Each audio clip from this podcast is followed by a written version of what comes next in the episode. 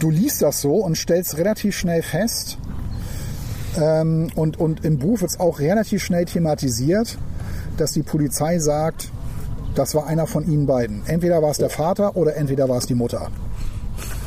Aber ein Einbrecher gibt's hier nicht. Ich war ich-besessen, melodramatisch, untreu, unbeständig, unberechenbar und streitsüchtig, uneins mit mir selbst, verklemmt, getrieben, schüchtern, befangen, romantisch, jung und neugierig. Ich träumte mehr davon, verliebt zu sein, als dass ich tatsächlich in jemanden verliebt war. Ich hatte keine Ahnung, was ich wollte, nur war von meinen eigenen Gefühlen besessen, dabei gegenüber denen der anderen gleichgültig. Das geht mir alles ein bisschen zu tief, schrieb ich, als mein Freund unglücklich war. An einem Tag mochte ich ihn, am nächsten nicht mehr. Im Prinzip komme ich einfach nicht damit klar, mit jemandem zusammen zu sein. Meine Gefühle für ihn ändern sich ungefähr alle 10 Minuten. Das ist einfach wahnsinnig verwirrend.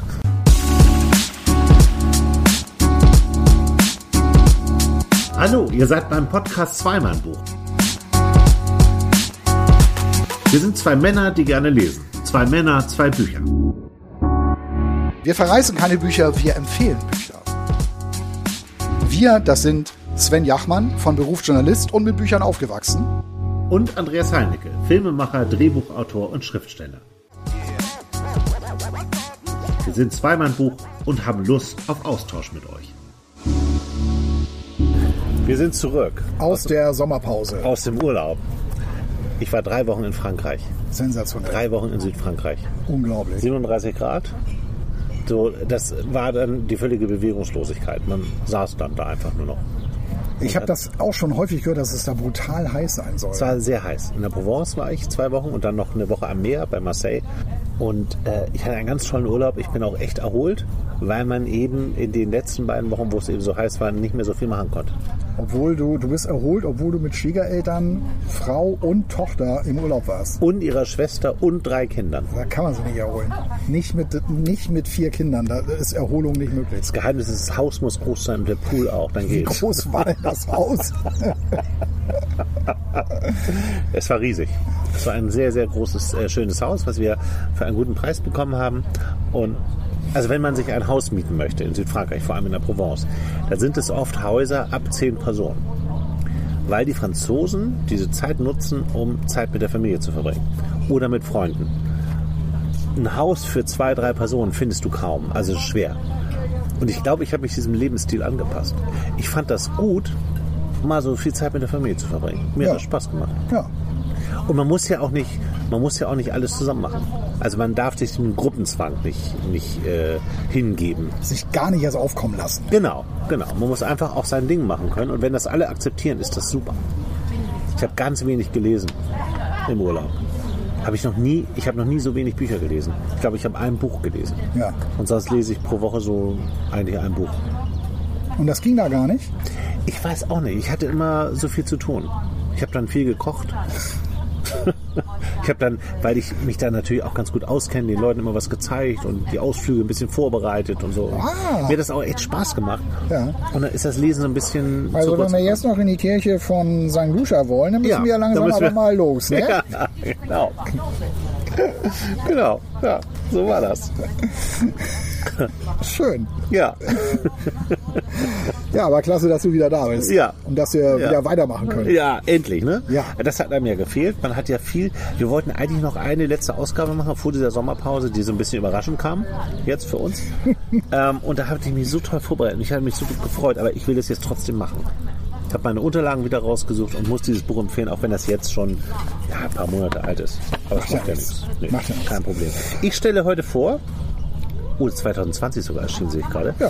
Ich stelle heute vor, Tracey Thorn, Ein anderer Planet. Eine Jugend in Suburbia. Tracey Thorn. Sagt dir das was? Tracey Thorn. Sagt dir das was? Suburbia. Also mit Pet Shop Boys hat es nichts zu tun, aber irgendwie Tracey Thorn, sag mal. Also Tracey Thorn ist die Sängerin von Everything But the Girl. Ach ja, genau. Everything But the Girl kennt vielleicht auch gar nicht so wahnsinnig viele, aber sie hatten mit Missing einen Nummer 1 Hit in Deutschland. Natürlich. Im Todd Terry Remix wurde er Nummer 1. Und ist ein wahnsinnig schönes und trauriges, zugleich trauriges Lied irgendwie, aber eine ganz tolle Nummer 1. War ganz lange Nummer 1. Missing. Like the desert's missing rain. Und da muss ich ja nie singen in diesem Podcast. Da muss ich ja Folgendes zu erzählen. Ja. Ich bin ja großer Fan von Live-Aufnahmen. Und ich habe vor einiger Zeit, also das ist ja ewig, was heißt vor einiger Zeit, das ist ja ewig her. 90er Jahre war das. Ja, habe ich bei einem Radiosender, der immer mal sowas untergemischt hat, so Live-Aufnahmen, ja, habe ich tatsächlich damals sehr viel auch aufgenommen. Ich auch, klar. Ne? Diese Kassetten. Und tatsächlich habe ich da eine Hammerversion von Missing aufgenommen, die im Hannover im Pavillon aufgezeichnet wurde. Und Pavillon war ja damals wirklich so eine Location, ja, wo es ziemlich viele von diesen kleineren Konzerten gab. Mhm. Und um das jetzt auf die Spitze zu treiben, ich hatte vor einiger Zeit meine alte Stereoanlage, die ich mir in den 80er Jahren gekauft habe, Denon-Kassettendeck, Technics-Receiver, ja, und Box und so, Dual-Plattenspieler. Herrlich. Habe ich wieder aus dem Keller geholt und aufgebaut. Und das Erste, was ich gesucht hatte, war tatsächlich diese Live-Version von Everything But the Girl Missing. Finde ich unglaublich, dass du jetzt dieses Buch mitbringst. Ihr könnt mich totlachen. Ja. Weil diese Live-Version, das fängt so cool an. Du hörst nur so diesen, das geht so ganz langsam los, dann setzt der Beat ein und sofort ist das Publikum da. Ja. Und ich habe das irgendwo auf einer Kassette gehabt und ich habe noch wahnsinnig viele Kassetten von damals. Das würde ich total gern hören. Und als ich die Anlage aufgebaut hatte, ging das Gesuche los. Und du musst dich dann da so durchspulen. Und ich dachte so, weil du die auch nicht beschriftet hast. Doch, ich habe alle meine Kassetten, ich habe die auch super beschriftet. Ja, wie ein Buchhalter. Wie ein Buchhalter. Ich habe teilweise sogar die nummeriert und mir so Aufkleber drauf gemacht mit einer Nummer. Ich hatte ganze Hefte. Ja.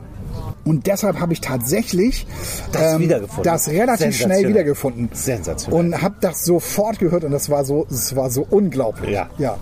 Tolles Hörerlebnis. Und dieser Song, der handelt, wollen wir jetzt im Namen direkt anfangen. Also sag du doch einmal, was du gelesen hast. Ja, ich habe mir gedacht, wenn wir aus der Sommerpause rauskommen, muss ich mich mit einem Knaller zurückmelden. Das hast du mir schon geschrieben und dann konnte ich mir Tracey Thorn. Aber da reden wir später drüber. Ja, und ich muss auch sagen, ich wollte eigentlich ein anderes Buch vorschlagen, nur dann hätten wir mehr oder weniger zwei Sachbücher gleichzeitig und das wäre eine blöde Mischung gewesen. Ja. Und ich hatte dieses Buch hier, das ist von Christine Brandt. Hätte ich sie mal fragen sollen. Christine Brandt. Sie kommt aus der Schweiz. Sie kommt aus der Schweiz. Möglicherweise wird ihr Vorname Christine ausgesprochen. Ja. Bis er gesteht. Okay.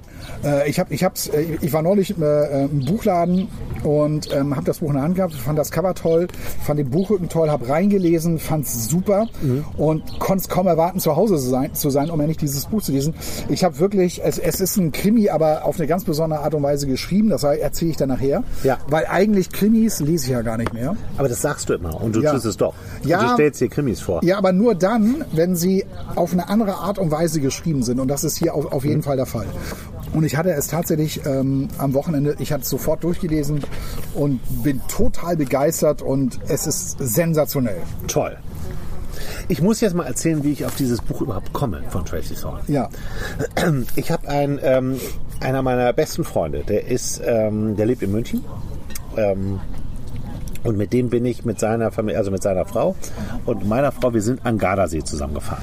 Und wir haben uns gesagt, auf dieser Fahrt, wo wir dann so 3 Stunden Zeit haben, spielt jeder von uns dem anderen 5 Lieblingssongs vor, zu denen es auch eine Geschichte zu erzählen gibt. Ja. Und das hat total Spaß gemacht, weil du dich ja auch bei 5 Songs, das ist ja dann schon so limitiert, da musst du nachdenken, was mache ich und so. Und dieser Freund, der heißt auch Andreas, er hat früher bei der Virgin gearbeitet. Ja. Er ist ein großartiger Grafiker und er hat damals Cover gemacht, unter anderem für die Virgin. Und da waren noch Virgin. Wer war denn da so? Für wen hat er den Cover gemacht? Ja, Everything But the Girl zum Beispiel. Ehrlich? Ich glaube ja. Die hatten ja, das hat er nicht gemacht, dieses Janet Jackson Cover und da waren ja dann später auch die Stones und Simple Minds waren doch auch bei Virgin. Ja, waren auch bei Virgin. Genau, Fergal Sharkey. Kennst du den noch? Ja. Bei dem habe ich neulich mal, bei Fergal Sharkey, in Good Heart, fand ich ja echt eine super Nummer. Da habe ich neulich mal geguckt, was macht eigentlich so ein Typ wie Fergal Sharkey? Ja. Da habe ich gesagt, wieso hört man nichts mehr von dem? Der sah ja immer aus, als sei er gegen die Wand gelaufen. Der hat ja so eine platte Nase und der war wirklich hässlich. Aber seine Nummer war ja gut. Good Heart fand ich damals. Ja. Ist egal. Und dann gucke ich und dann ist er der Präsident der phonografischen Wirtschaft in England. Jetzt ist der so ein Funktionär, so ein englischer Funktionär. Das erinnert mich an die Annie Lennox von den Eurythmics. Ja. Die ist jetzt irgendwie Präsidentin einer Uni oder irgendwie sowas ähnliches. Aber ja, ich mach das nämlich auch. Ich gucke auch immer nach. Und dann haben wir halt, und er hat ein Stück von Everything But the Girl, also von Tracey Thorn, gespielt und erzählt, die waren essen und dann ist das ja so, dass, also damals, er hat sie betreut, als was weiß ich, betreut. Und er hat erzählt, die waren bei so einem Essen und sie hatte eine Gitarre und hat dann ein bisschen was gesungen. Und da hat sie unter anderem diesen Song, den er damals vorgespielt hat, im Auto, gesungen. Und der war ganz toll. Rollercoaster heißt der, glaube ich. Mhm. Und er sagt, das war eines der beeindruckendsten, weil Tracey Thorn ist jetzt, reden wir mal, sie ist ja jetzt keine besonders, sie ist nicht besonders attraktiv eigentlich. Sie ist auch nicht so eine progressive Frau, die auf der Bühne steht, sondern sie ist eher zurückhaltend und so. Und genau das und diese ganze Mischung, und die hat ja eine fantastische Stimme, hat ihn total umgehauen. Und dann habe ich gesagt, ich bin auch echt ein Fan von Everything But the Girl. Ich habe alle Platten, so viele gibt es gar nicht, aber ich habe alle Platten und habe diese Band immer geliebt. Und Missing fand ja auch einen ganz tollen Hit damals. Jetzt, und das ist etwa 2 Jahre her, und jetzt schickt er mir so ohne Vorankündigung dieses Buch. Ach, und sagte, super. Ich musste irgendwie an dich denken und dann habe ich das gekauft und dir geschickt. Der macht Cover, der hat ein Buchcover. Ja. Und das hat er irgendwie auf den Tisch gekriegt und er meint, ich lese ja nicht so viel, liest du mal und erzähl mal, was drin steht, das mache ich jetzt in diesem Podcast. Und ich habe dann dieses Buch gelesen, habe mich auch total drüber gefreut, weil ich dachte, jetzt kommt die Geschichte von Everything But the Girl. Das würde mich interessieren. Ja. Wie sind die so bekannt geworden? Die sind ja nie richtige Stars geworden, aber man kennt die irgendwie. Und ich sage mal eins vorweg, der Name Everything But the Girl kommt, glaube ich, in dem Buch kein einziges Mal vor. Ja, lustig. Dieses Buch geht auch überhaupt nicht um die Band, sondern es geht um die Jahre davor. Ihr Aufwachsen in den 70er Jahren in einem Vorort von England, deswegen auch Suburb. Deswegen ist Suburbia. Ja, ich wusste, ich mache das ja auch manchmal, dass ich wirklich bei YouTube so versinke und dann wieder so einige Sachen da so suche. Ich hatte unter anderem auch meine Live-Version da gesucht, als ich noch nicht meine Kassette reaktiviert hatte. Und diese Version gibt es aber nirgendwo. Mhm. Und dann habe ich aber so ein bisschen weiter recherchiert und dann habe ich irgendwo mal ein Interview mit ihr gesehen, wo sie über ihre Bühnenangst spricht. Also deshalb ist sie auch bei Everything But the Girl ausgestiegen, weil sie es nicht mehr ausgehalten hat, weil sie so ein riesen Lampenfieber immer hatte, dass sie damit nicht klar kam. Ja, sie wurde dann ja auch Mutter und dann war sowieso so ein Break da. Ich habe dann aber später dann irgendwie dann wieder gelesen, dass sie doch wieder Musik macht und doch wieder auftritt. Also ja, vor 2 Jahren ein so großartiges Album aufgenommen. Kann ich nur wirklich, ich glaube, es heißt Glorious. Ich weiß es aber gar nicht ganz genau. Es ist ein ganz, ganz tolles Album. Das ist sehr danzig. Also sie hat da ja ein Faible für. Mit Missing hat sie das ja auch schon mal gezeigt. Ja. Das ist ein bisschen danzig, aber es hat so eine Coolness, weil sie hat ja eine wahnsinnige Coolness in der Stimme, finde ich zumindest. Und und dann habe ich dieses Buch gelesen und weißt du, kennst du dieses Gefühl, dass du ein Buch liest und das total geil findest, aber du überhaupt nicht sagen kannst, warum? Was schlecht für einen Podcast ist, gebe ich zu. Ja, man muss es ja irgendwie begründen können, ne? Ja, es ist aber ganz komisch. Ich habe das abends teilweise dann auch im Bett gelesen und ich kann irgendwie nicht aufhören. Ich kann gar nicht sagen, was. Das liegt an der Atmosphäre, glaube ich, die manche Autoren so entwickeln können. Also man denkt irgendwie so, das muss so sein. Man fühlt sich dann da so von getragen, von dieser Atmosphäre irgendwie, die da so ist, auch so von der Schreibweise. Man kommt, man kann dem allen so folgen und wird so mitgenommen. So. Und ja, genau. Und ich kann die Tracey Thorn so gut verstehen. Also die Handlung ist sehr, sehr banal eigentlich. Es ist ein Teil ihrer Biografie. Sie ist aufgewachsen in der Grafschaft Hertfordshire oder Hertfordshire, sagt man das so, im Brookmans Park. Das ist eigentlich ein Ort, wo man wohnt und dann zur Arbeit nach London fährt mit der U-Bahn. Und da fahren halt die Pendler hin. Das ist so ein typischer Vorort. Und da ist sie aufgewachsen. Und das ist ein wahnsinnig langweiliger Ort. So, wenn man ihr glaubt. Also, wie sie das beschreibt. Das erzählen aber viele Musiker. Ich habe gerade auch so ein The Cure Buch gelesen. Genau das Gleiche. Das wolltest du vorstellen, oder nicht? Ja, stell dich vielleicht auch nochmal vor. Das will ich hören. Wir sind beide Cure-Fans. Also. Und sie ist da aufgewachsen und hat damals Tagebuch geschrieben und ist jetzt da nochmal hingefahren. Also die wird ja zwischendurch auch mal nochmal da gewesen sein. Ist jetzt aber nochmal hingefahren und geht quasi die ganzen Orte ab, wo sie früher war und erzählt halt ihre Geschichte so aus ihrer Erinnerung.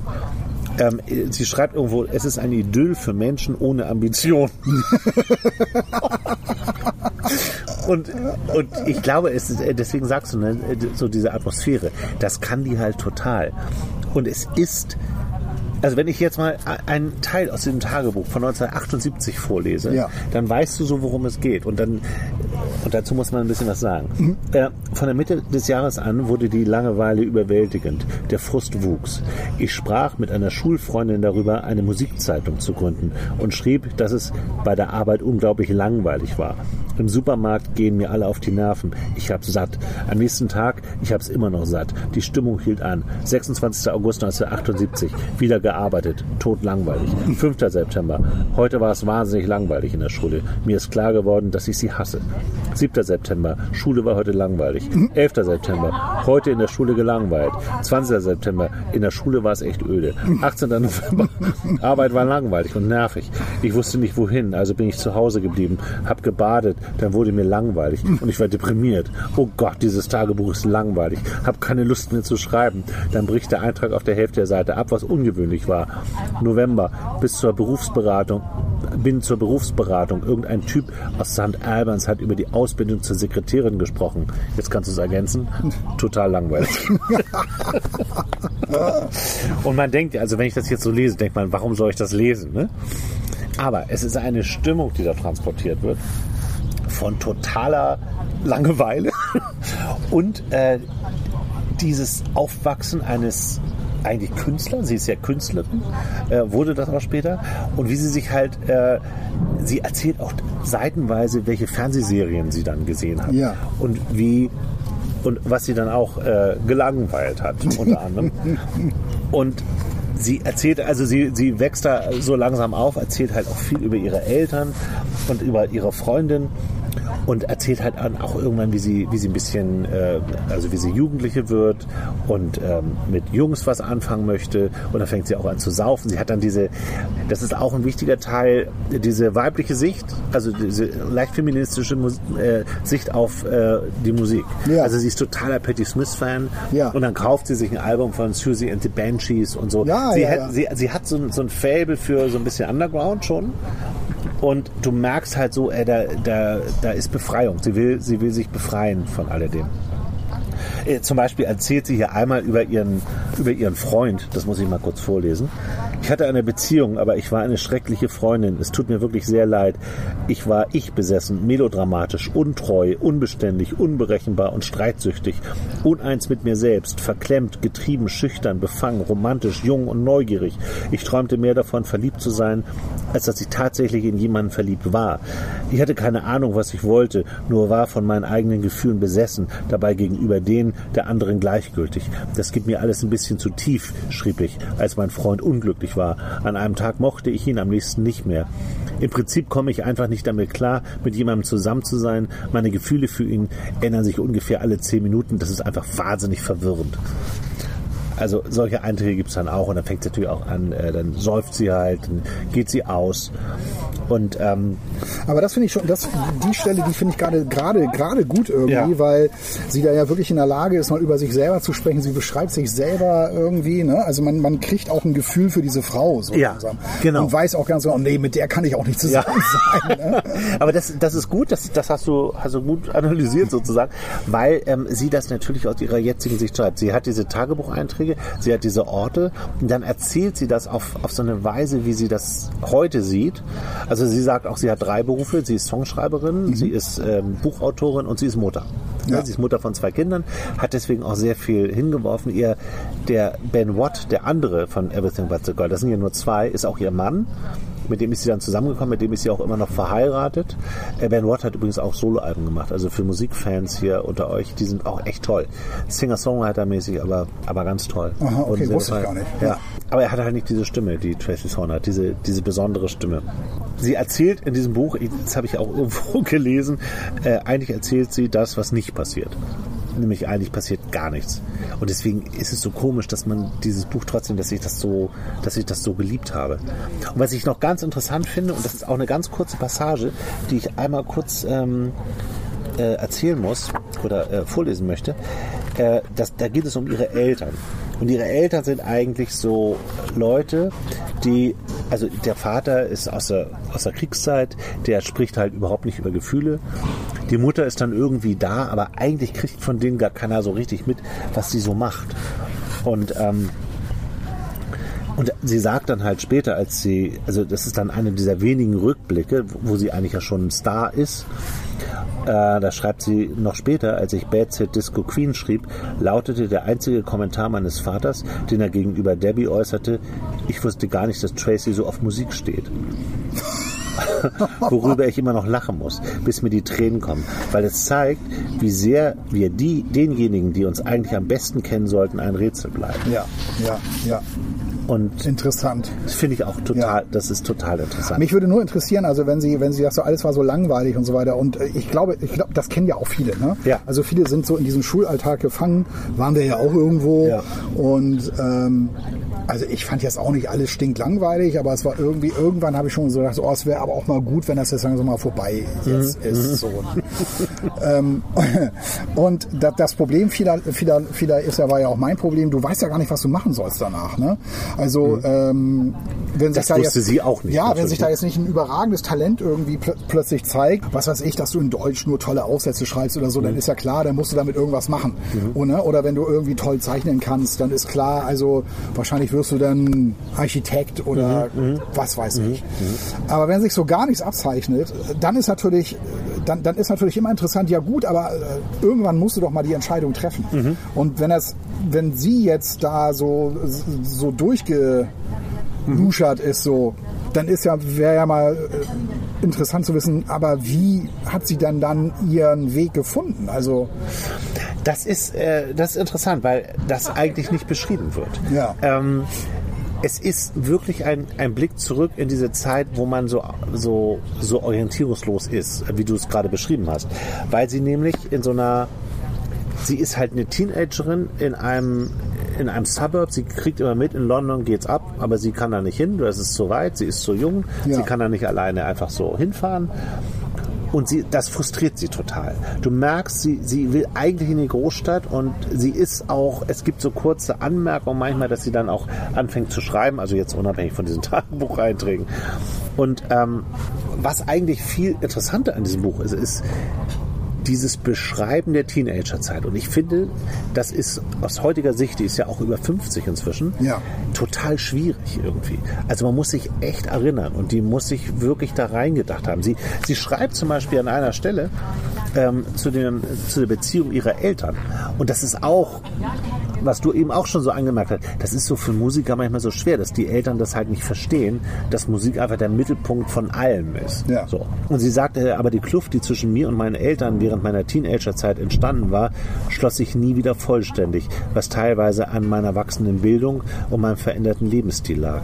Wie so viele Eltern hatten sie gewollt, dass ich erfolgreich die Schule absolvierte, anschließend die Universität besuchte und die Chancen wahrnehme, die sie nie hatten. Als ich es tat, wurde ich dadurch zu jemandem, den sie glaubten, nicht mehr zu verstehen. Später waren sie stolz auf meine musikalischen Erfolge, aber vielleicht eher deshalb, weil es Erfolge waren und daher automatisch anständig, weniger, weil sie sich auf künstlerischer Ebene dafür interessierten. Ihnen gefiel die Musik, als sie mainstreamiger wurde, und ihnen gefielen auch die Auftritte in der Albert Hall, weil sie ein greifbarer Beweis für Leistung und Erfolge waren. Stolz besuchten sie die Party hinter der Bühne, genossen den Glanz, der auf sie abstrahlte. All das wirkte beruhigend auf sie, weil es ihnen etwas von der Angst nahm, mich an den Rock'n'Roll verloren zu haben. Aber das ist ja genau das. Das ist toll beschrieben. Das ist, ja, ne? Findest du auch, ne? Ja. Ich finde, das ist so... Also sie findet so genau die richtigen Worte, genau die richtigen Anekdoten, und du weißt einfach, wie sie sich da gefühlt hat. Dann guckt sie Top of the Pops immer natürlich und sagt, wer da alles aufgetreten ist und so. Und das ist alles so eine... Also man sagt ja heute, jetzt muss ich mal einen kurzen Sprung machen, Billie Eilish hat ja ein wirklich fantastisches Album gemacht. Und wenn man dieses Album hört, dann versteht man die Jugend von heute. da heißt es ja so, ne? Weil sie eigentlich alles widerspiegelt, was in der Kindheit und in der Jugend relevant ist. Ja. Und das tut Tracey Thorn halt auch. Sie beschreibt genau das, nur eben, dass es die 70er Jahre waren oder die frühen 80er Jahre, was einen da bewegt hat. Und das kann die einfach fantastisch gut.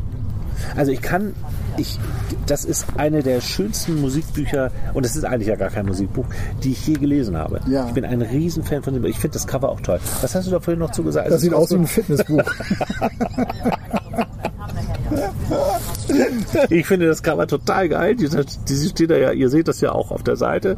Die steht da halt auf der Wiese und das hat einfach so dieses, ich würde den ja schon, oder ich küsse den jetzt mal so. Und sie hat da auch diese, das wird sie auch sein wahrscheinlich. Ja, ja, man erkennt es am Haar. Ja, ja, und sie hat ja so diese eine leichte Punk-Attitüde, was man, wenn sie das so beschreibt, auch über diese Punk-Bands aus dieser Zeit und so, wenn sie das so beschreibt, dann denkst du, ja klar, in der Musik hört man das halt gar nicht. Das ist ja eher so ein bisschen jazzy. Ja, ja, ja. Und sie ist halt, guck mal, das Bild hinten drin finde ich auch irgendwie gut. Und es haben sich viele über sie geäußert, die wir auch gut finden. Ah, okay. John Niven zum Beispiel, ne? Ja. John Niven hat geschrieben, Thorns Stil ist beim gedruckten Wort genauso meisterhaft wie bei ihrem Songwriting. Sie hat übrigens, das ist das dritte Buch schon, was sie geschrieben hat, aber das erste, was übersetzt wurde. Ich glaube, sie hat nämlich tatsächlich auch ein Buch über ihre Bühnenangst geschrieben oder über die Art und... das weiß ich gar nicht. Ja, das ich glaube, ja. Okay. Das meine ich herausgehört zu haben bei den Interviews, die ich mir da angeguckt habe. Ja, ja, ja. So, und weil du mir in den letzten beiden Podcast-Ausgaben ein Quiz vor die Nase gesetzt hast, was mir ehrlich gesagt Spaß gemacht hat, vielleicht auch deshalb, weil ich es gelöst habe, habe ich auch eins. Ja, cool. Also, Tracey Thorn ist ja auch bekannt als eine, die bei anderen Bands mitsingt oder wo sie mal die Stimme leiht. Oh Gott. Nee, es sind jetzt alles Sachen, die wirst du kennen. Okay. Und von einer bist du sogar ein Riesenfan, was ich weiß. Und ich will eigentlich wissen, ich lese dir jetzt, und das ist fies, ich lese dir 5 Interpreten vor. 5? Ja, ich könnte... Wo sie gesungen hat. Wo sie mitgesungen hat, ja, okay. Wo sie irgendwie eine Rolle gespielt hat, im Background oder wo auch immer. Ja. Hat sie schon mal mit Style Council zusammengesungen? Muss noch nicht antworten. Ja, okay. Hat sie schon einmal mit Massive Attack zusammengesungen?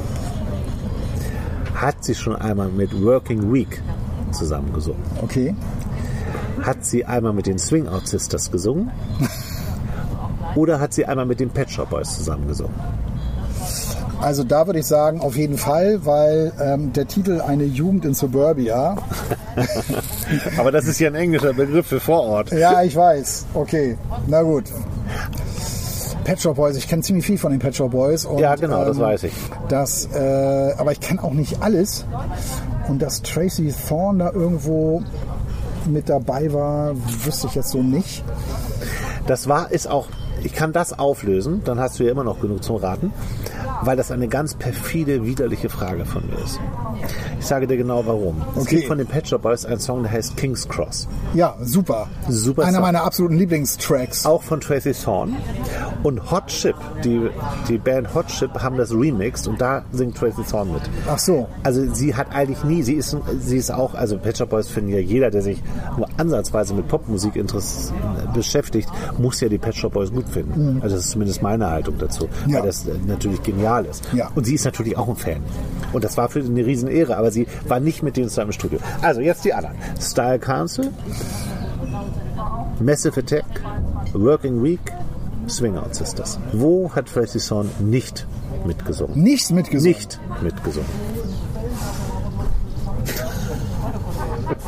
Jetzt wäre es schön eigentlich, wenn man das mal mitdrehen würde. Boah, nicht mitgesungen. Also, ich war nämlich gerade gedanklich ganz woanders. Ich dachte so, ja, Style Council würde passen, so auch so vom Style her und auch so vom Typus her. Ja. Deshalb hätte ich gesagt, also irgendwas mit Style Council hat sie bestimmt gemacht, aber Massive Attack... Nee, das ist schon mal gut. Massive Style Attack Council sind ja auch... ist schon mal richtig. Massive Attack haben auch viel mit Stimmen gemacht. Da weiß ich allerdings nur, dass es gibt eine Platte 101 Window oder so ähnlich. Und die war deshalb besonders, weil da die übliche Sängerin, glaube ich, nicht gesungen hat, sondern weil da nur die Typen gesungen haben, weil irgendwas war mit der Sängerin. Mhm. Also das war so ein Ding. Und deshalb glaube ich, war Tracey Thorn dann nicht dabei. Und bei den anderen kann ich das überhaupt nicht beurteilen, weil ich da zu schlecht im Film bin. Okay. Ich sag jetzt, ich löse mal Teile auf. Bei Style Council hat sie bei The Paris Match mitgesungen von Café Bleu. Sehr genialer gut. Track, sehr aber wusste ich nicht, dass sie da mit dabei war. Sehr, aber den Track kenne ich natürlich. Und ich habe das natürlich gehört und habe sie auch im Hintergrund gehört. Ach krass, das wusste ich gar nicht. Aber ja, passt auf jeden Fall. Jetzt wirst du dich sehr ärgern. Einer der größten Hits von Massive Attack, nämlich Protection. Oh. Da singt Tracey Thorn. Und zwar richtig offiziell vorne auch, also nicht nur ein bisschen Background, sie singt das komplett. Ah, okay. Bei Working Week kann ja auch auflösen, da hat sie 1985 bei einem Song, den kein Mensch kennt, Vosenos oder so, da hat sie mitgesungen, kennt man nicht. Und Swing Out Sisters war dann halt der Trick, da hat sie nicht mitgesungen. Ja. Ich dachte nur, weil die auch so, die Sängerin ist ja auch so ein bisschen so ein Typ, die ist ja auch immer noch da, die machen ja auch immer noch tolle Platten. Und ich dachte so, das ist eine schöne, das ist ein fieses, richtig fieser Name für dieses Quiz. Ja. Aber ich finde, du hast dich ganz gut geschlagen. Ja, war cool. Ja.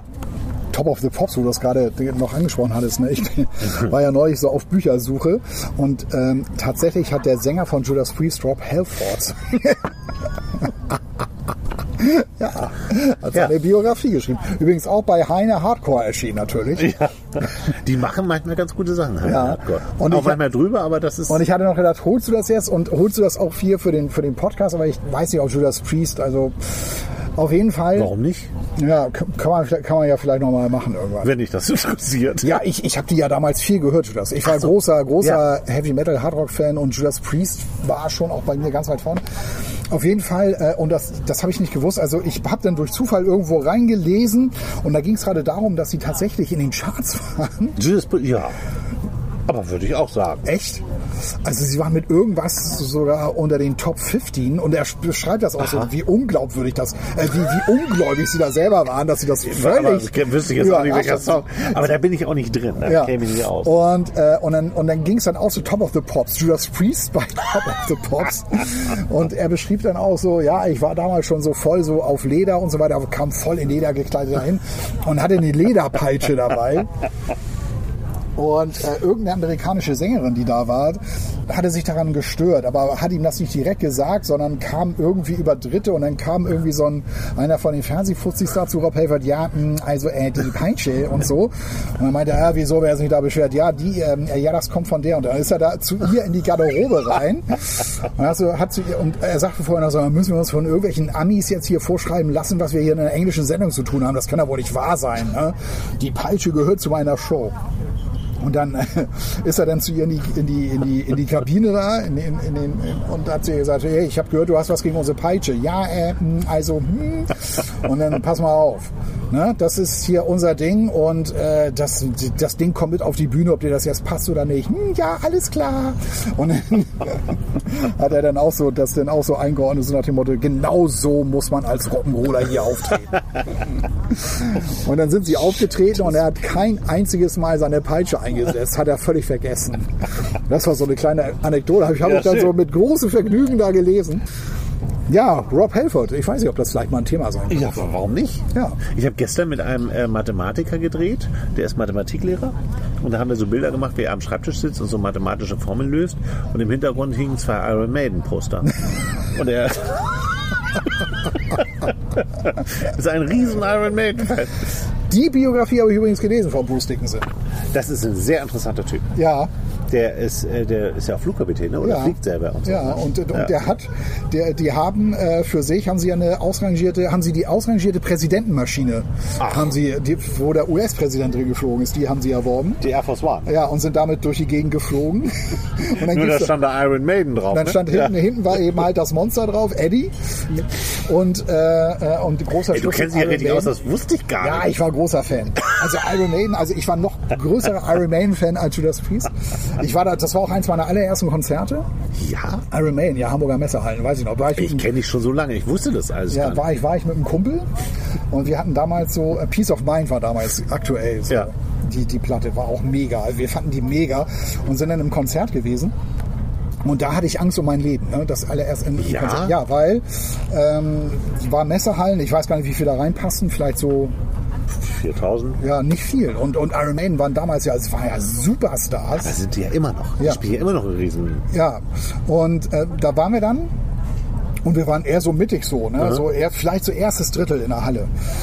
Und Vorgruppe war Michael Schenker Group. Die fanden wir beide auch großartig. Von den Scorpions, der Michael Schenker. Ja, der Bruder von Rudolf Schenker. Ach, der ist da rausgeflogen, glaube ich, ne? Ja, ich weiß es gar nicht. Ja, da war was. Und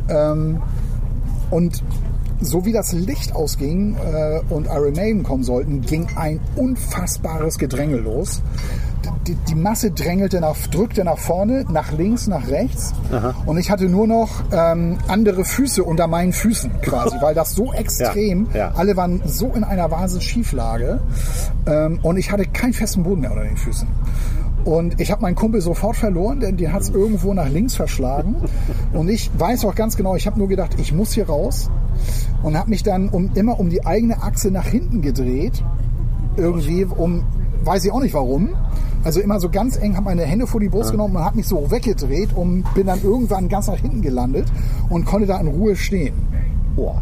Okay. Und ich hatte echt Angst in dem Moment, weil das war echt brutal. Das war nicht mehr übersichtlich. Ja. Und habe dann blöderweise dieses Konzert von ganz weit hinten gesehen. Und das schockt ja mal so gar nicht. Nee, finde ich auch. Ja. Finde ich auch. Und dann weiß ich noch, das ist jetzt vielleicht so 5, 6, 7 Jahre her, waren wir bei Kiss. Wir waren noch große Kiss-Fans. Also letzte... Stimmt, warum bin ich da nicht drauf gekommen? Letzte Schote Logisch dazu. Warst du Kiss-Fan. Und mein Kumpel, selber Kumpel, mit dem ich auch damals bei Iron Maiden war, sagte, wir müssen zu Kiss. Weil wir ich war noch größerer Kiss-Fan als Iron Maiden. Und dann habe ich von Anfang an gesagt, wir können da gerne hingehen, aber nur, wenn wir ganz vorne stehen. Ich will ganz nach vorne.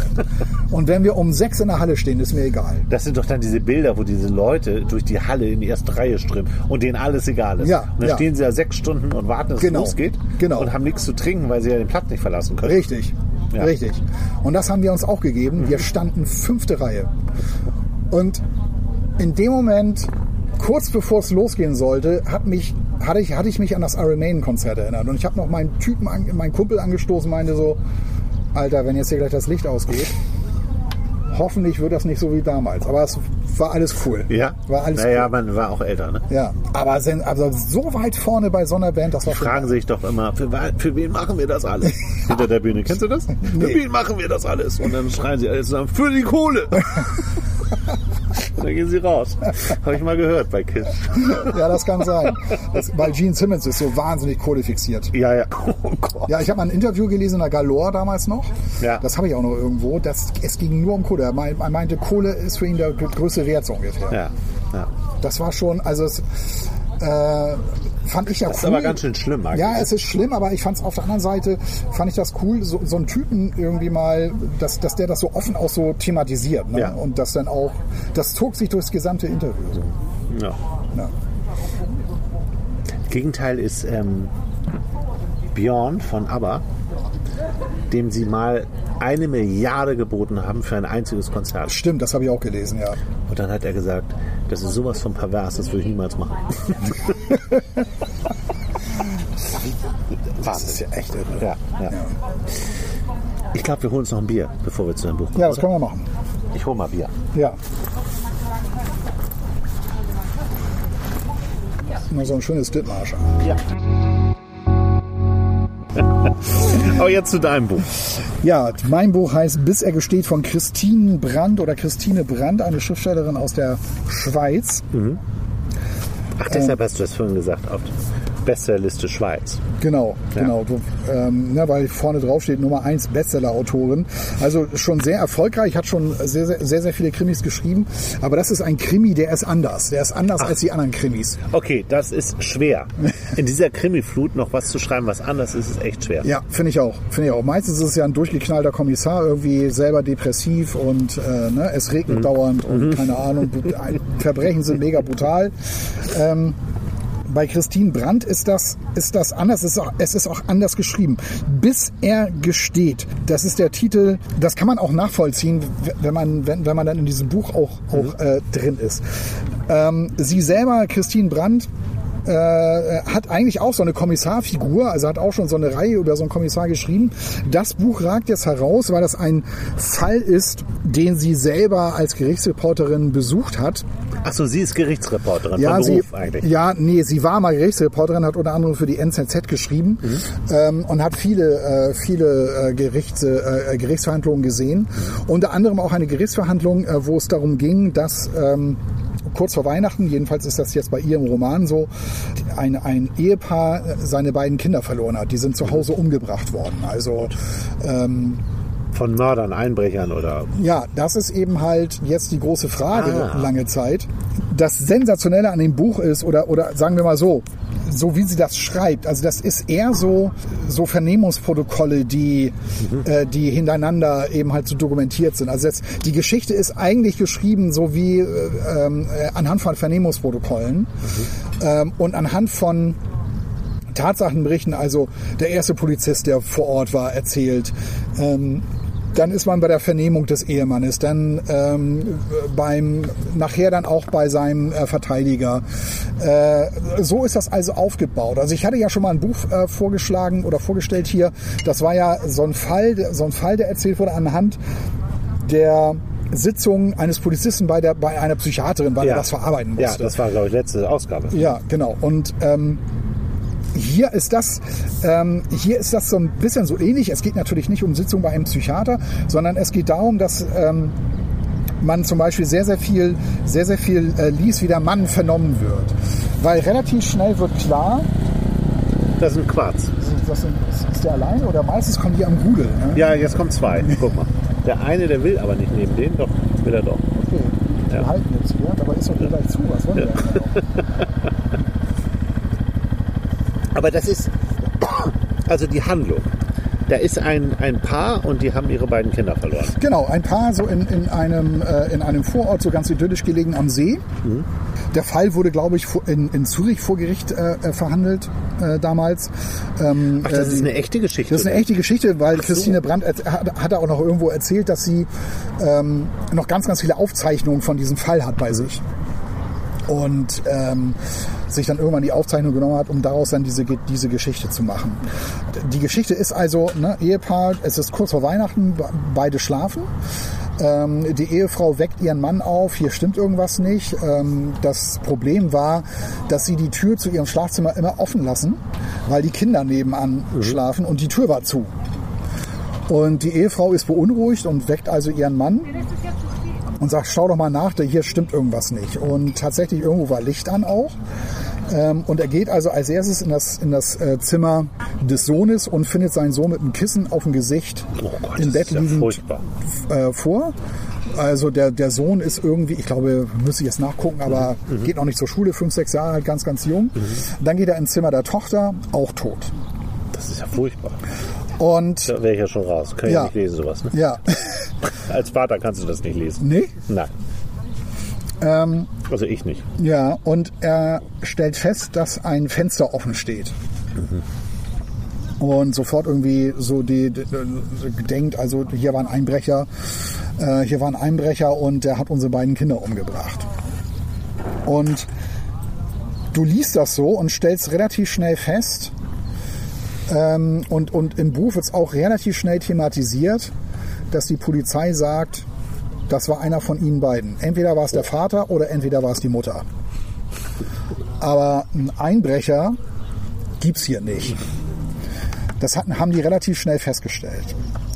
Und ungefähr so die erste Hälfte des Buchs oder noch länger bist du halt dabei, wie der Vater immer verhört wird. Und du liest dir das so durch. Hin und wieder geht es auch um die Mutter, ne? Also die Bernhard und Vera Scherer heißen die beiden. Und mir ging es immer so, blätter mal zurück und lies nochmal ganz aufmerksam den Notruf durch, weil damit geht's los. Und den lese ich dir erstmal vor. Ja, super. Der Notruf, 25. Dezember, exakt 3.31 Uhr. Also den Notruf hat es auch so gegeben, der ist auch genauso dokumentiert. Also fast genauso. Polizeinotruf, kann ich Ihnen helfen? Hier ist Bernhard Scherer, Ahornweg 8. Bei uns sind beide Kinder umgebracht worden. Was sagen Sie da? Bei uns wurde eingebrochen. Sie sind beide umgebracht worden. Fassen Sie nichts an. Was ist mit Ihren Kindern? Sie sind beide umgebracht worden. Das kann ja gar nicht sein. Fand ich komisch, dass das Polizist sagt. Ja, das kann ja gar nicht sein. Ja. Das kann ja gar nicht sein. Wenn es ein echter Notruf ist, dann, das geht gar nicht. Ja. Okay. Sie sind tot. Beide tot. Wir schicken sofort jemanden los, gehen Sie zu Ihren Kindern. Sie sind beide tot. Sind Sie sicher? Sie sind schon kalt, die Lippen sind ganz blau. Sie sind schon lange tot. Das Fenster ist aufgebrochen worden. Das gibt es ja nicht. Jetzt sind die Kinder tot. Nehmen Sie ein Kind, umschließen Sie mit Ihrem Mund, Nase und Mund des Kindes. Ist Ihre Frau auch da? Sie soll das beim anderen Kind tun. Legen Sie einen Kopf in den Nacken. Da läuft Blut aus Sophies Mund. Sie sind tot. Es tut mir leid, Sie sind tot. Wir waren zu Hause und schliefen und ein Fenster wurde aufgebrochen. Das Geld ist geraubt. Es ist der absolute Notfall. Die Kinder sind beide tot. Es tut mir leid. Wir sind gleich bei Ihnen. Ist die Haustür unten abgeschlossen? Also, er ist im Hausflur irgendwie. Ich gehe sie öffnen, ich bin nun im Treppenhaus, aber Moment, etwas ist hier seltsam. Was ist dort? Nein, es ist nichts.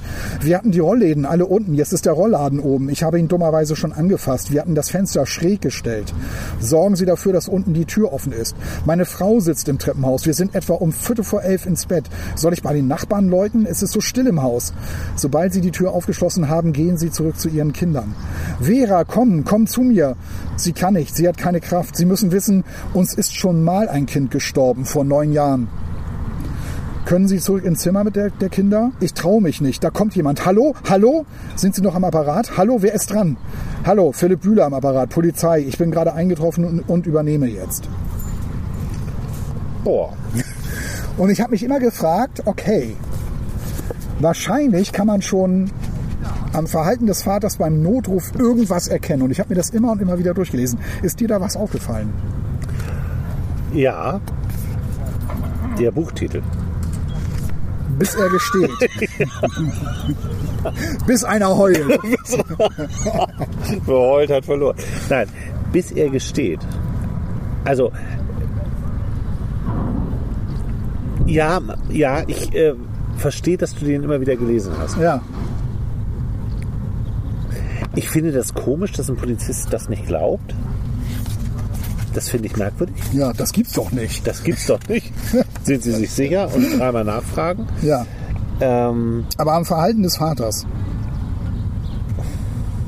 Etwas ist komisch und so. Er legt natürlich so ein paar Fährten schon, ne? Eigentlich haben wir immer die Rollläden runter, da sind die hoch und so. Mist, ich habe die schon angefasst, die Rollläden. Das heißt ja, da sind jetzt meine Fingerabdrücke dran. Nicht, dass stören sich nicht daran. Ja, nicht, dass Sie sich bei den wundern. Ermittlungen, ne? Nicht, dass Sie sich wundern, da sind halt meine Fingerabdrücke dran. Und ja. So. Was ja eigentlich klar ist, wenn es ein Haus ist, dass da irgendwie auch Fingerabdrücke sind. Ja. Aber es ist natürlich ein super Anfang. Ja. Ein wahnsinnig guter Anfang. Ja, fand ich auch.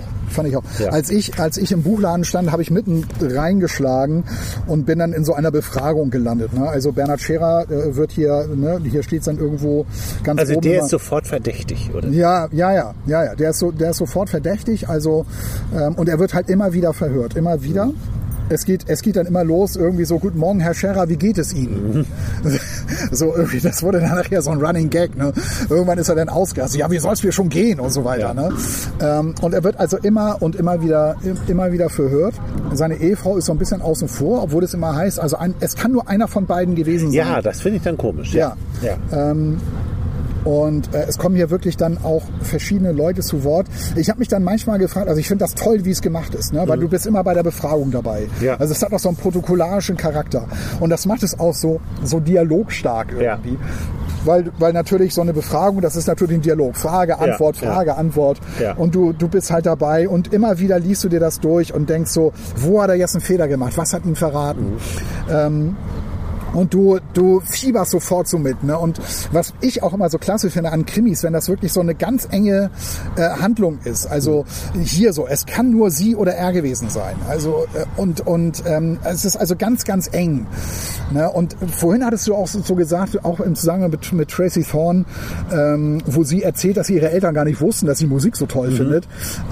Dass also selbst in so einer Familie jeder weiß, von dem anderen eigentlich nicht alles. Ja. Und genau das ist auch Thema in diesem Buch. Weil die Polizei fängt nachher an, die Handys von beiden zu analysieren. Also die haben sich dann, die lesen die Handys aus. Mhm. Und da kommt echt einiges ans Licht. Und hier, das ist auch so ganz interessant, er wird dann immer, ich möchte mit Ihnen über Ihre Beziehung zu Ihrer Frau sprechen. Und da meinte er so, ja, was, da gibt's nichts zu sprechen. Also, wir haben uns geliebt, wir sind hier, ich liebe meine Frau liebt mich, wir hatten tolle Kinder. Es war alles super. Und dann befragen sie aber die Frau. Und die Frau sagt, ja, ich wollte mich scheiden lassen. Oh. Ja. Und das ist dann halt echt, also das ist dann natürlich etwas, wo du das packt ein irgendwie, ne? Ja. Weil du fragst dich natürlich, wie kann das sein? Also, wo lebt der denn bitte? Also, wie kann der bitte das denken? Und seine Frau sagt aber was völlig anderes über diese Ehe, ne? Und das, weil er irgendeinen Schein wahren will, wahrscheinlich. Ja, erstens mal das. Ich finde, das war der Titel, bis er gesteht, ist ja ein wahnsinnig mutiger Titel, weil es ja irgendwie klar ist, wenn man den Titel schon liest und das, was du jetzt erzählt hast und auch schon diesen Anfang, denkst du, er war das. Er muss jetzt nur gestehen. Ja, genau. Und er wird immer und immer wieder befragt. Immer wieder. Und was sagt denn seine Frau dazu, dass ihr Mann immer befragt wird und des Mordes an seinen eigenen Kindern verdächtigt wird? Ja, sie sagen immer, also sie sagte lange Zeit, aber wir müssen jetzt aufpassen, dass wir jetzt nicht, hatte mir eigentlich vorgenommen, wirklich nur das zu erzählen, was vielleicht so noch so auf den ersten 80 Seiten steht oder so, weil wenn man das liest, man will es ja lesen, ohne zu wissen. Ich stelle hier ja auch nur die Fragen. ohne zu wissen, also wo geht das jetzt? Er sagt immer, meine Frau war es auf keinen Fall. Ja, dann waren sie es. Nein, ich würde meinen Kindern sowas nie antun. Der ist da auch in Tränen ausgebrochen, als er seine Kinder findet und so weiter.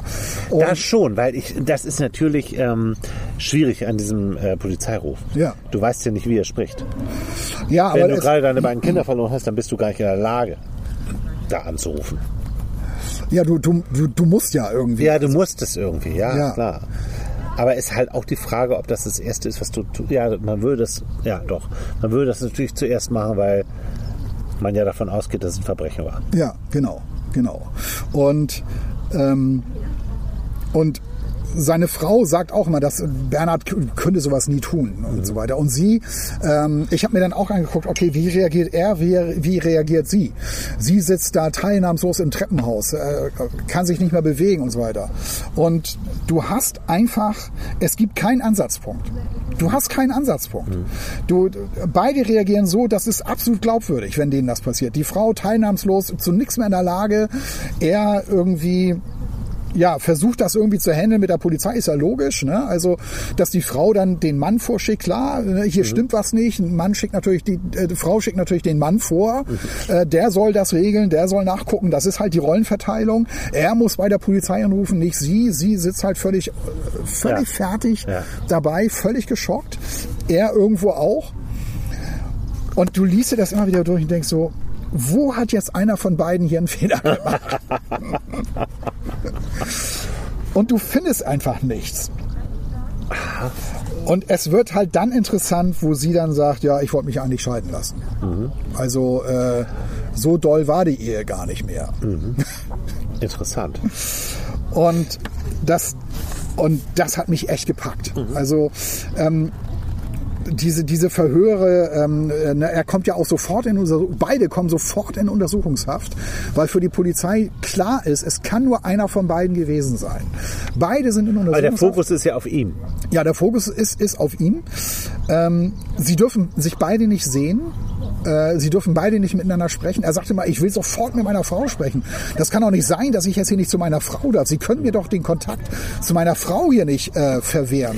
Die Ermittler überlegen nie, ob das vielleicht stimmt, dass jemand eingebrochen ist und die Kinder ermordet. Das haben sie relativ schnell nachgewiesen, dass das nicht so ist. Also die Spurensicherung ist da, die Spusi. Ja, die Spusi. Hat da eindeutige Erkenntnisse. Da gab es keinen Einbrecher. Er sagt immer, da war ein Einbrecher im Haus. Bei jedem Verhör. Hören Sie endlich auf, mich hier ständig zu verhören. Wir müssen kurz sagen, Das kann jetzt anders klingen, ne? Ja. Weil die Batterie alle gegangen ist. Ich habe aber eins gelernt über Podcasts, das muss ich ganz kurz mal sagen. Ich höre mit Begeisterung, weil ich einen jungen Hund habe, den Martin-Rutter-Podcast. Mhm. Das ist soundtechnisch unerträglich, aber man gewöhnt sich dran. Also bleibt einfach dran, ihr gewöhnt euch dran. Weil es trotzdem interessant ist. Also die Frage für mich ist ja, um das nochmal aufzugreifen, was ist das Motiv? Was muss passieren? Mir ist klar, dass du es nicht beantworten kannst und willst jetzt, sonst wäre es ja witzlos. Aber was muss passieren, dass ein Vater seine beiden Kinder umbringt? Aus einer offensichtlich, aus seiner Sicht heilen Familie. Das ist ja die Frage, die mich die ganze Zeit beschäftigen würde. Ja. Ist klar, du solltest und kannst sie natürlich nicht beantworten. Und dann diesen Titel zu wählen, bis er gesteht, das finde ich, das impliziert ja ein bisschen, dass es darum geht, wie koche ich den so weich, dass er endlich sagt, was Sache ist. Ja.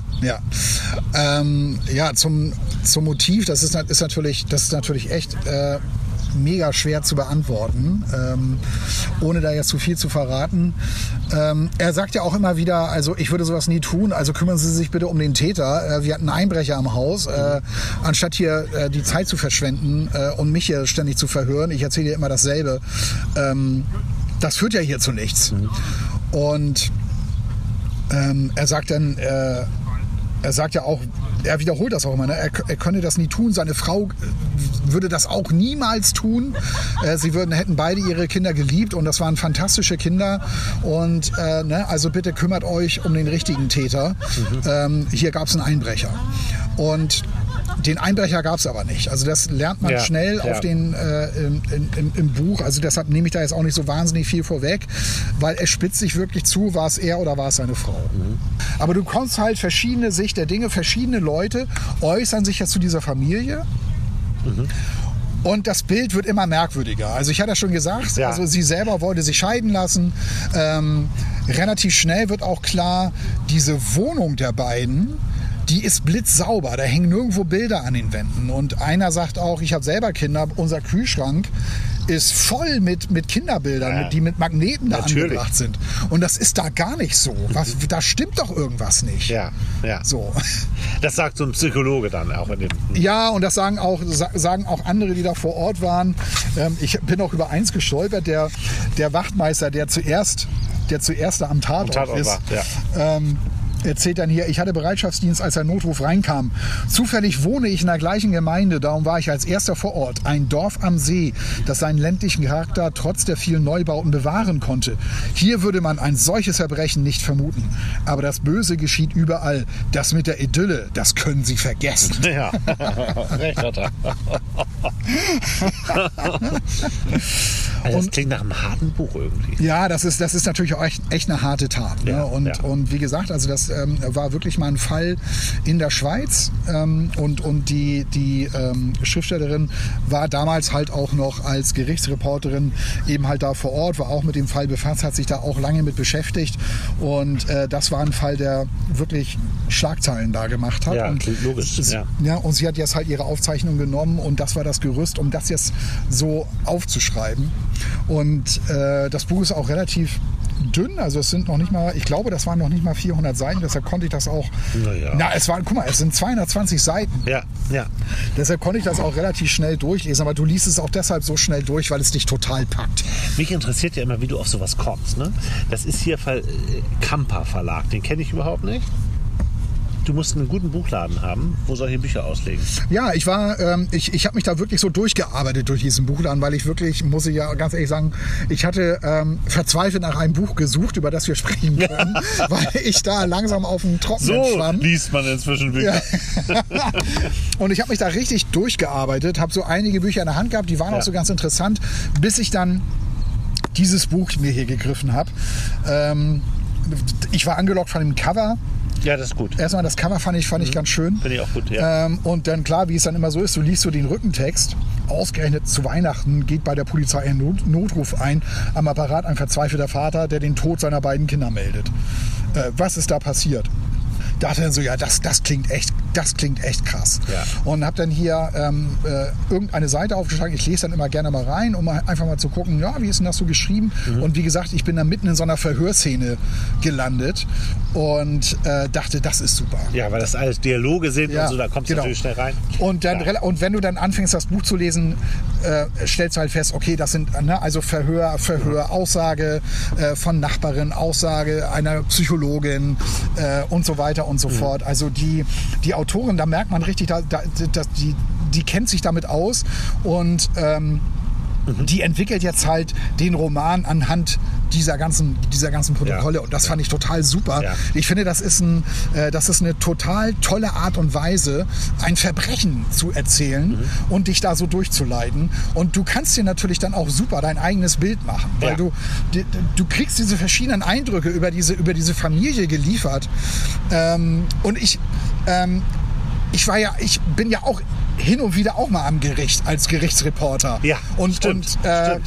Hatte dann, Itzehoe, am Landgericht Itzehoe. Ja, genau, am Landgericht Itzehoe zum Beispiel. Und hab dann, hier gab es ja auch einen krassen Fall, wo auf offener Straße jemand einen anderen Menschen erschossen hat. Das war, das war der ehemalige Schwiegersohn. Das ist ja auch so, da bist du auch vor Gericht. Und das ist natürlich auch ein spannender Fall. Das ist irre spannend, da zu sitzen. Ich habe das ja früher auch gemacht. Ja. Und ich fand das immer... Wenn die dann vorgelesen haben, diese ganzen Anklagepunkte und was passiert ist, das ist halt ein Krimi. Ne? Ja, das ist wie ein Krimi. Und, und gerade auch dieser Fall, ne? Also Mord auf offener Straße.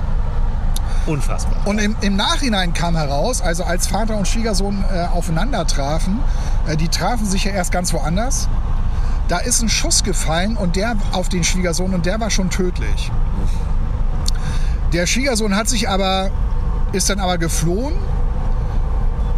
lag dann irgendwann vor so einem Baumarkt an so einem Auto gelehnt, am Autoreifen. Sein Mörder hat ihn mit dem Auto verfolgt, ist ausgestiegen, hatte eine Waffe im Anschlag, hat durchgeladen. Und dann kam noch ein Zeuge dazwischen und sagte, hören Sie zu, machen Sie jetzt nichts Unvernünftiges. Und... der hat sich aber nicht stoppen lassen, ist zu seinem Schwiegersohn hin, hat die Waffe angesetzt und hat ihn in den Kopf geschossen. Vor Zeugen. Also es war eine Hinrichtung vor Zeugen. Es war ihm völlig egal, ob das jetzt einer mitkriegt oder nicht. Und er sagte danach, so, das musste jetzt sein. Oh Gott. Und dann das Gerichtsurteil. Das Gerichtsurteil hat gesagt, das gibt 8 Jahre für versuchten Totschlag. Wie bitte? Wieso das denn? Ja, weil... Er hat die Waffe durchgeladen und ihn erschossen. Ja, weil... versuchter Totschlag. Weil der Schuss war gar nicht tödlich, weil der wäre an dem anderen Schuss gestorben.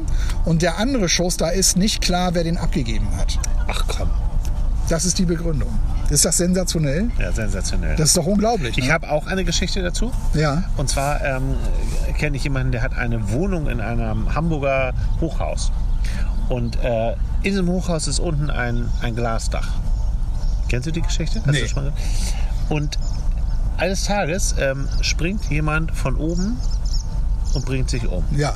Springt durch das Glasdach und stirbt. Und dann gab es eine Eigentümerversammlung, wo dann auch ein Anwalt und vor allem die Versicherung war, wo es um die Reparatur dieses Glasdachs ging. Und dann gesagt, naja, der ist ja tot, der das Glasdach kaputt gemacht hat. Und dann wurden sie so spitzfindig und haben gesagt, als er das Glasdach kaputt gemacht hat, da war er noch nicht tot. Ja. Also Gerichte, Gerichtsurteile und die genauen Analysen davon sind ein Buch für sich. Ja, ist eine Welt für sich. Ja. Aber das ist natürlich hart. Ja, klar. Das ist schon echt krass. Ja.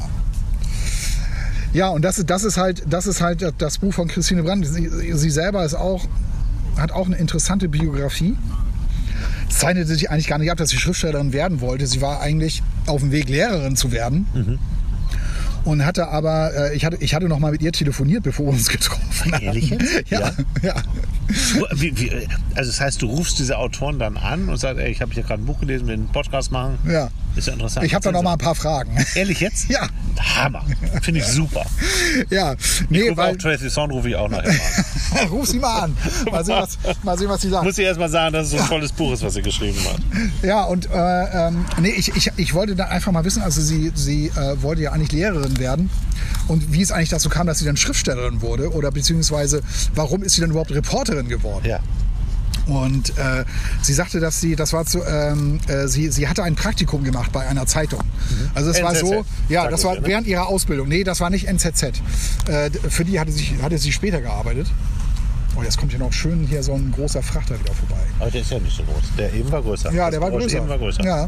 Und das war zu einer Phase, wo die Männer zum Militär kamen. In der Schweiz ist es so, Männer zum Militär. Aber ja. Frauen müssen dann auch was machen. Die müssen irgendwie ein Praktikum machen. Ja. Und sie hatte halt ein Praktikum bei einer Zeitung gemacht, war da ein paar Wochen. Hat dann ihre Lehrerausbildung zu Ende gemacht. Und als sie damit zu Ende war, hat sie bei der Zeitung angerufen, sie möchte dahin, weil das so spannend war. Mhm. Und so kam sie dann überhaupt dahin. Und dann irgendwann fing sie dann an zu schreiben und bekam dann so tatsächlich ihren ersten Autorenvertrag beim großen Verlag Blanvalet oder wie heißt es? Blanvalet. Ja. Blanvalet. Hauptsache nicht deutsch. Hauptsächlich Blanvalet. Genau. Vor allem nicht so. Blanvalet, ja. Und hat da also schon sehr viel veröffentlicht. Ach so. Und ganz interessant ist auch, dass sie dann sich total reduziert hat. Also sie hat ihre Wohnung in Zürich aufgegeben, hat sehr, sehr viel von ihren Sachen verkauft, verschenkt, um sich total zu reduzieren und ist dann auf Reisen gegangen. Und da hatten wir dann auch noch so ein bisschen drüber gesprochen. Sie kommt zum Beispiel jetzt gerade aus Italien, hat jetzt demnächst eine Lesung in der Schweiz. Und sie sagte dann auch so, ja, ich stehe noch so ein bisschen neben mir, weil ich war eben noch quasi in Italien und gerade wieder zurückgekommen. Und sie hat Teile dieses Buches hier auf Sansibar geschrieben, in einem Café mit Blick aufs Meer. Und, sag mal. Ja, und dann habe ich zu ihr gesagt, naja, das klingt das so ein bisschen, das habe ich auch gelesen, da im Buch steht das irgendwo, das klingt so ein bisschen so glorifizierend irgendwie, aber sie sind ja viel auf Reisen. Und da sagte sie, ja, also sie hat schon die ganze Welt bereist, also so Backpacker-mäßig. Mhm. Aber tatsächlich ist es so, Sansibar, da fährt sie gerne über den Winter hin, hat dort eine Wohnung bei einer afrikanischen Familie, das blaue Zimmer, hat sie mir erzählt, ist es. Und sie sagt dann immer Bescheid, hier, ich komme jetzt wieder irgendwie und dann so, super, wir freuen uns schon, wir räumen das blaue Zimmer wieder leer. Und dann kann sie dann da im blauen Zimmer wohnen und schreibt im Café. Sie kann offenbar nicht gut schreiben, wenn es um sie herum still ist, sondern sie muss in einem Café sitzen und hat tatsächlich dieses Buch, bis er gesteht, auf Sansibar in einem Café geschrieben, mit Blick aufs Meer. Ist toll. Doch toll, ne? Toll. Ich finde das beneidenswert. Ich finde das auch irgendwie. Wirklich irgendwie, das hast du ja schon mal bei dem mit Bjarne Mädel, was du vorgestellt hast, hast du ja den Autoren auch angerufen. Ja. Finde ich interessant. Ja. Also, echt interessant. Ja, also sehr, sehr, sehr interessant. Also auch die Autorin selber. Ich finde also auch, was du hier so erzählt hast und so, ne, auch ja nicht zu viel.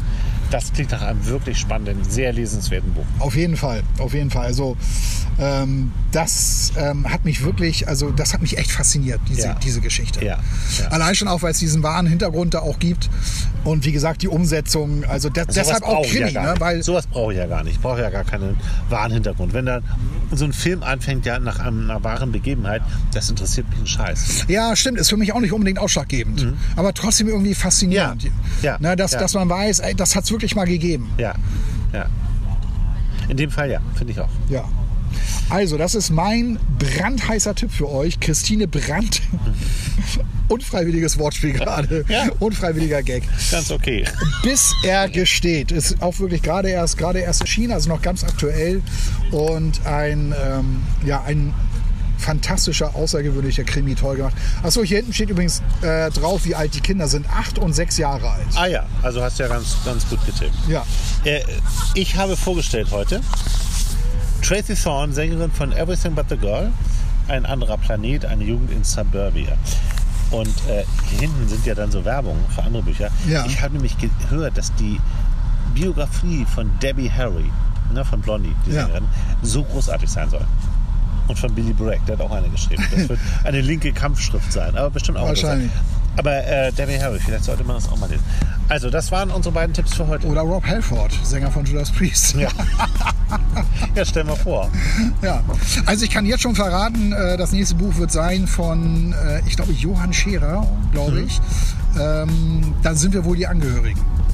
Ist die Geschichte der Philipp Reesmann-Führung aus Sicht. Er war damals 13 Jahre alt, wie er das wahrgenommen hat. Ja, okay. Ja.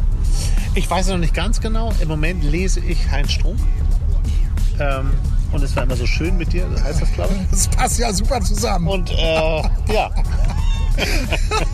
Als Heinz Strunk-Fan, als Bekennender und du ja nicht so, wird das sicherlich eine ganz interessante Ausgabe. In spätestens 2 Wochen. Ja, das glaube ich auch. Ja. Macht's gut. Ja, schön, dass ihr wieder dabei wart. Ja, bis dann. Tschüss. Ciao.